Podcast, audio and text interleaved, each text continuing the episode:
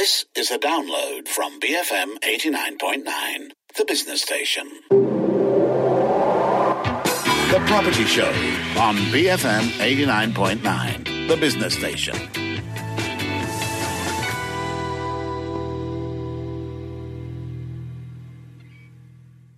Good morning. You're tuned in to the Property Show, our weekly take on all things property related, and I'm Philip See. It's the last Friday of the month of the year, and as usual, our guest, Datuk Ringo Lau, managing partner from Ringo Lau and Associates for the Property Legal Clinic. Merry belated Christmas, Datuk Ringo. How, I hope your Christmas was as eventful as mine. Merry Christmas to you too. Uh, well, it was fun, enjoyable, catching up with some close friends and families. Well, I, am sure it was enjoyable for most of us, but we, I think, are in the more blessed and fortunate bunch. Uh, many, I think, were still struggling from the floods. And it would be amiss if we didn't touch on the legal aspects of the recent flash floods that took place uh, across the country, and particularly, I think, affected uh, quite a bit. And, you know, Dato Ringo, I just want to have a conversation with you about you know the legal responsibilities of flooding you know we as a country we are not unique or to flood. So where, where does the legal framework with respect to flooding come in? I, I think we have to look at uh, various uh, angles. The first to start off for me would be the local government. Now, local government, they are in charge of waterways or rivers and drainage. There are, there are statutory provisions where they are entrusted with the responsibility. Now, the flood, it could arguably be said that it's an act of God. But then again, in Malaysia, seeing that we had our first major flood of almost the whole country with the, I think, Klang Valley submerged in 1971. So this is something that is not, not cannot be said to be not foreseeable. Mm. And, and every year at this time of at this time of the year, we have monsoons as well. And that has caused extensive flooding. I mean, the, one of the major extensive flooding was in the East Coast in 2014. So I would say that the governmental authorities can reasonably foresee that flooding can exceed what had taken place in normal years. So I believe, aside from the statutory duties of local government, under the common law principle or what we call the neighbor principle, they have a duty to ensure that steps are taken to prevent the recurrence of floods. So I, I believe what uh, what uh, I think the MCA in Negeri Sembilan has uh, initiated legal proceedings or at least they said they wanted to initiate legal proceedings, it's a first step to take. Let's build on that because this was a story that took place uh, early February, and I think this is something worth bringing it up again. Uh, where in this case here, a group of residents and business operators, right, whose properties were damaged by flash floods in Seremban last November, actually planned to sue the Negeri Sembilan government for damages, and that was actually led by the Rasa MCA Secretary Ng Kian Nam. So they have grounds to make claims against the state government then?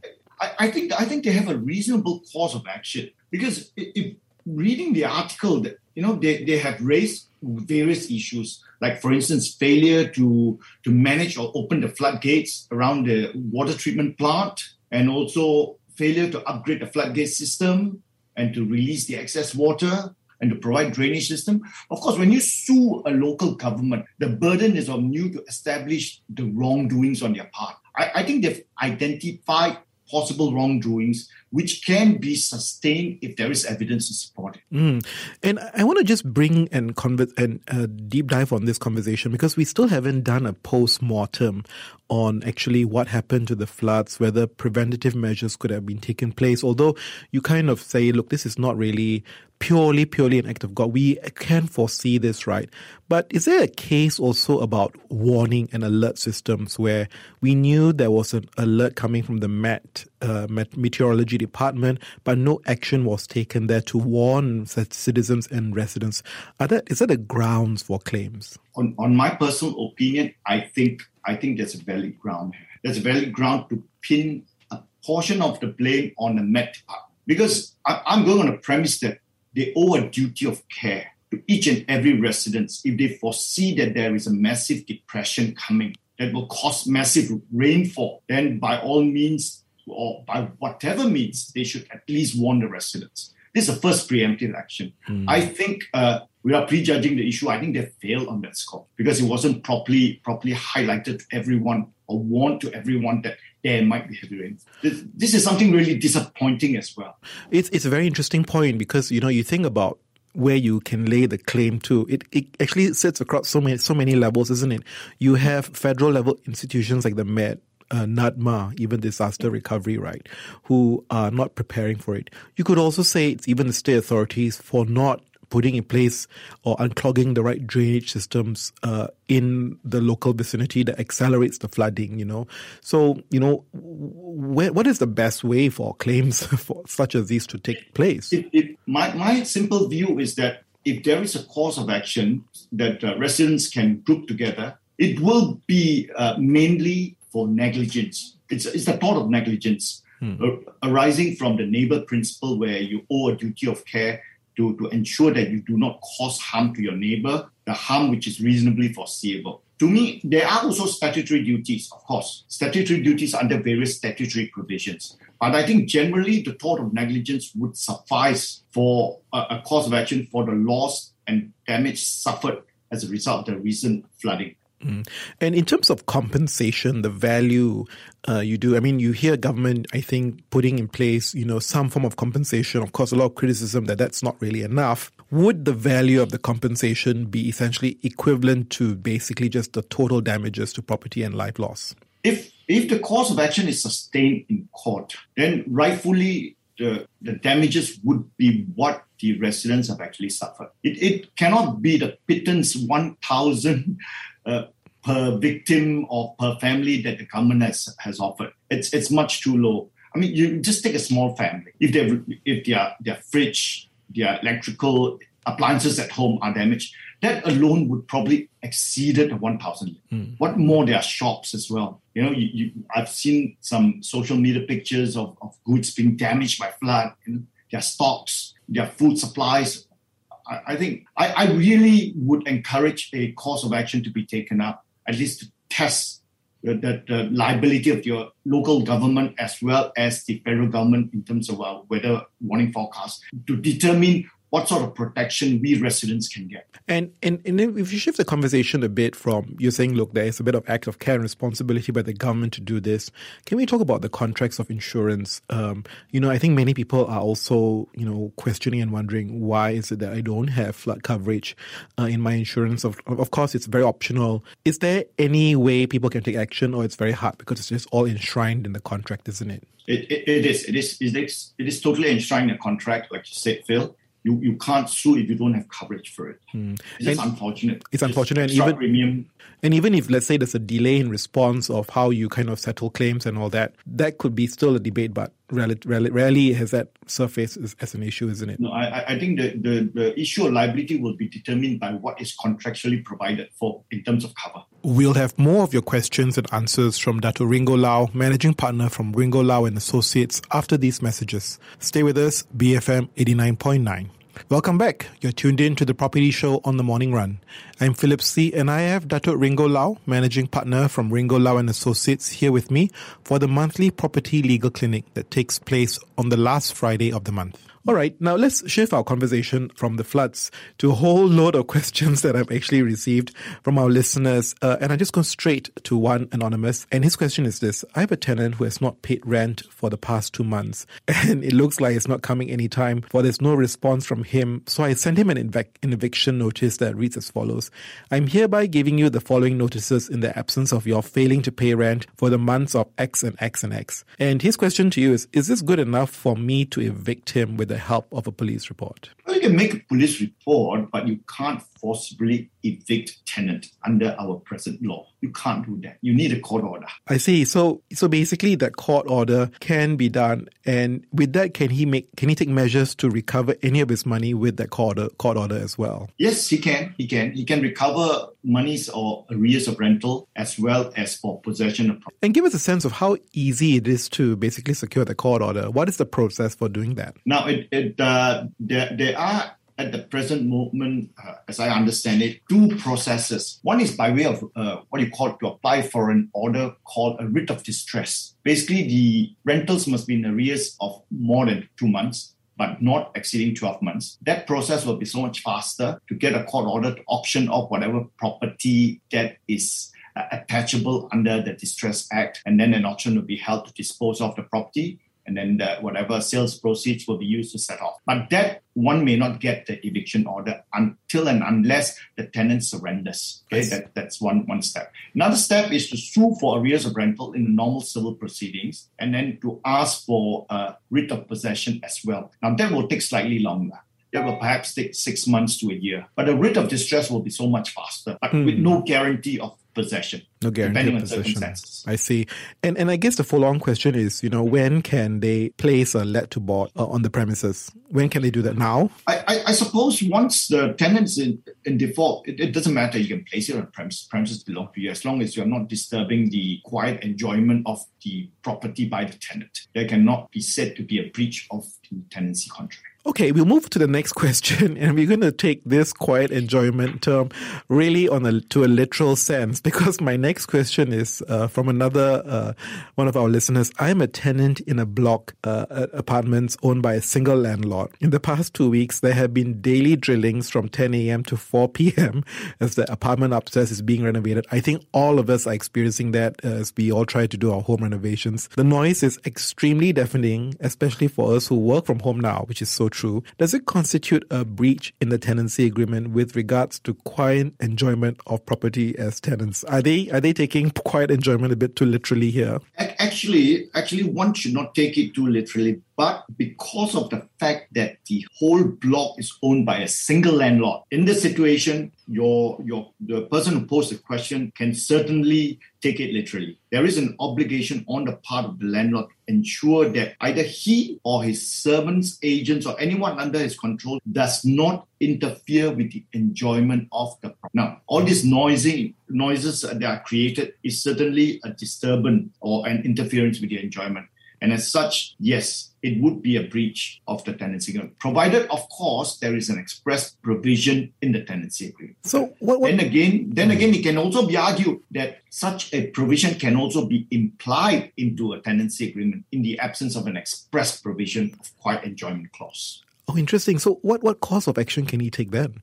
You can actually sue the landlord for loss and, and damage if you want. Or I would suggest the practical approach is to inform the landlord right from the very start that it is not tolerable and then inform the landlord that I'm suffering inconvenience, asking landlord to offer compensation. Then, if not, might want to bring it to a court proceedings to determine the extent of the inconvenience and the suffering that you've encountered, which may be quantifiable in terms of damages by way of maybe half month's rental or one month's rental. It's, it's really quite arbitrary in that sense. And so then, I guess one of the challenges with these kind of situations where the whole apartment is owned by a single landlord, you don't have the classic uh, committees and all that, right, to raise issues, isn't it? That's that's the central problem, isn't it?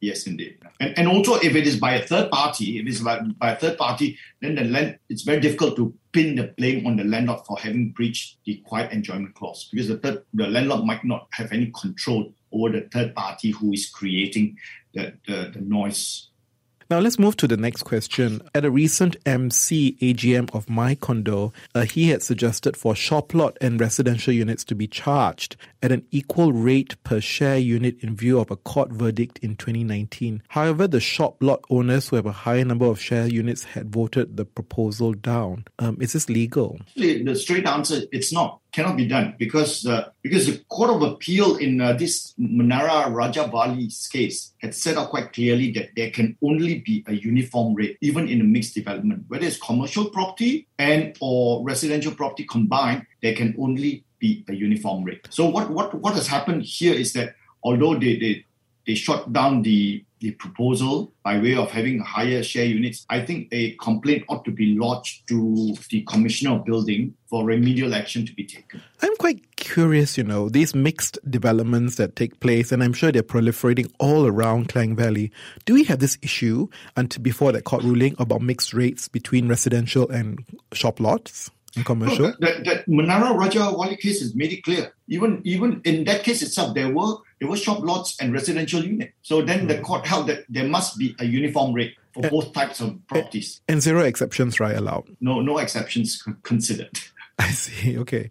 Okay. Very interesting. So he can just basically, it, it doesn't matter, right, about whether or not the shop owners disagreed or not with it. It's just part of the legal framework already embedded in. Yeah, he, he, he can just ignore it. He say it's totally illegal and, and, and, and, and direct the, the MC or whoever's in charge there to say that if, if you don't convene another EGM to rectify this, this illegality, I'm not bound to pay you because I don't agree to the rate. So, so that could be uh, an issue that can be raised. Okay. Now, the next question really refers to, I think, service level recovery. And uh, this listener also, with a number of house owners, stays in a community of double story houses. Uh, and they've had water leaking problems. They've complained to the developer. And they did send someone to fix the problem, but it came back again after one or two months. And some of owners have experienced this five, six rounds, but the root cause was really never fixed, you know. So I think the developer did try to resolve this but you know, after multiple efforts, really didn't materialize. You know, and really, I think out of frustration, is there anything they can do out of out of this? Now, first of all, one has to determine whether the, the first complaint, the initial complaint, was within the defects liability period, which is 24 months after delivery of vacant possession. Now, if the if the problem has arisen within the first 24 months after having taken possession, then arguably uh, one could say that this problem was never rectified. Mm. So it would still be the developer's liability to ensure that this is properly uh, rectified. However, if the the rectification has been done and then there are further or subsequent uh, what you call uh, leakages which is not related to the first complaint within the defects liability period then the who, the residents might have to bear with it themselves yeah, so I'm quite intrigued with this uh, defect raising uh, situation, right? So let's say you raise it during that period, right? Which is possible. Yes. Uh, it doesn't appear again, but it resurfaces, resurfaces about one or two years later after the defect liability period. Is that still grounds for claims? Uh, arguably, it may be if you can show that it's actually arising from the same defect that you complained of in the first place. Uh, in which case, then then you would ask the developer to repair it. If they don't, you repair it and then claim the cost from the developer. And, and one other point here, uh, uh, uh Philip, while while the the residents, when they complain about this kind of uh, water leakage problem within the defects liability period, it is also prudent for them to inform the stakeholders. there, there is a, a, lawyer who's appointed as a stakeholder for, I think, about balance 5% of the purchase price. They will hold uh, on behalf of the developer to, to satisfy whatever uh, cost of remedial, uh, of, uh, cost of remedying all defects or whatever uh, to be released only after the end of the 24 months period. So one could also notify those solicitors there, whoever is engaged as the stakeholder, to say that I've got defects here. Uh, it's going to cost money. Now, please do not release those money to the developer until my complaints or my defects are rectified. I, I would advise them to do that as well so that the, the lawyers won't release the money uh, when the time is up mm. until this issue is resolved. But what about the scenario where it's outside the liability period? Yeah, it's you're in an old property and you know it's a common recurring problem. Is there any grounds for that? If let's say it doesn't touch or doesn't even have any no, linkages to the defects liability? developer if it's like a secondary purchase or whatever. I see. Then you determine where's the cost. Could it be from your neighbor's crack or whatever, you know, uh, or the neighbor's renovation works? Then of course you want to give notice to your neighbor. Okay, so you have no cause for that. It's only workable if it's within or within, or you can link it to the defects liability period to a certain Indeed, extent. That's correct. Okay. If we move to the next question, if an individual is being named as one of the inheritors, and in this scenario, one out of 10, to some real estates under letter of administration, but do not uh, make the land grant available, can the individual claim the rights part of the real estate? If yes, how can this be done? I think this is this is a not so simple question to be answered. Actually, when you talk about uh, then you talk about the letters of administration. Basically, you are dealing with an estate where there's no will, and then the law of distribution will come into play. And whether there's land grant or not, it doesn't really matter. Of course, if you if you are one of those who is entitled to a share in the estate, yes, you can claim for it, but you've got to identify who is the administrator who's been granted the authority to, to manage the estate and then liaise with the administrator. And if uh, things don't come to what you want, then I think the best thing is to get a lawyer to deal with it. And I guess what complicates this specific question was the letter of administration was over 30 years old and the individual has lost touch with all the other inheritors. Is there any recourse or any options they can take besides if they cannot contact the administrator? I, I, think it's very difficult because there's no grant title. You say that, so you can't do a search with the land office to determine. So it's a question of getting in touch with whoever you can that is close to those potential uh, uh, people who are entitled to the estate. Otherwise, I'm afraid there's nothing much that can be done under the circumstances. And we go to the last legal question. I think this is a very interesting one, and I, I, I have friends who actually have experienced the same problem before. Uh, and uh, the listener's question is this, right? His gra- office is on the ground floor of a seven-floor building. Most of the first floor on the top is a bird's nest. At the roof are telecoms antennas. Most out- owners are outstations or elderly. No one wants to be elected as a committee member. The current chairman and treasurer are best of friends or buddies. They put on all sorts of religious altars and did some painting and repair works. And now they want to add additional uh, facilities without consent. And all this is without committee members' agreements as MCO. So there was no meeting as well. So the problem here is that a lot of the other lot owners are not willing to be committee members. What can he do in this case? I suppose he can try to enjoy the bird's nest. Simple answer. I'm just kidding. No, I, actually, actually, this resident should uh, write to the commissioner of buildings to request for a managing agent to be appointed under the circumstances and then the managing agent can actually uh, deal with the property together with whatever statutory powers that are set out in the Strata Management Act. That, then that will solve a lot of the problems that uh, this uh, particular questionnaire has raised in addition to enjoying the bird's nest. That's yes. all the time we have for today for today's monthly property legal clinic. Join us again next month as we help you shed light on your legal conundrums. Dr. Ringo Lau, always a pleasure with your wisdom and insight. Going forward, send your questions to property at bfm.my or WhatsApp us at 018 We have the 10 a.m. news bulletin coming up next, followed by Enterprise BFM 89.9. The Property Show on BFM 89.9, the business station.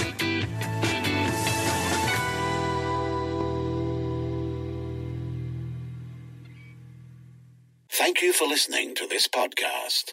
To find more great interviews, go to bfm.my or find us on iTunes. BFM 89.9, the business station.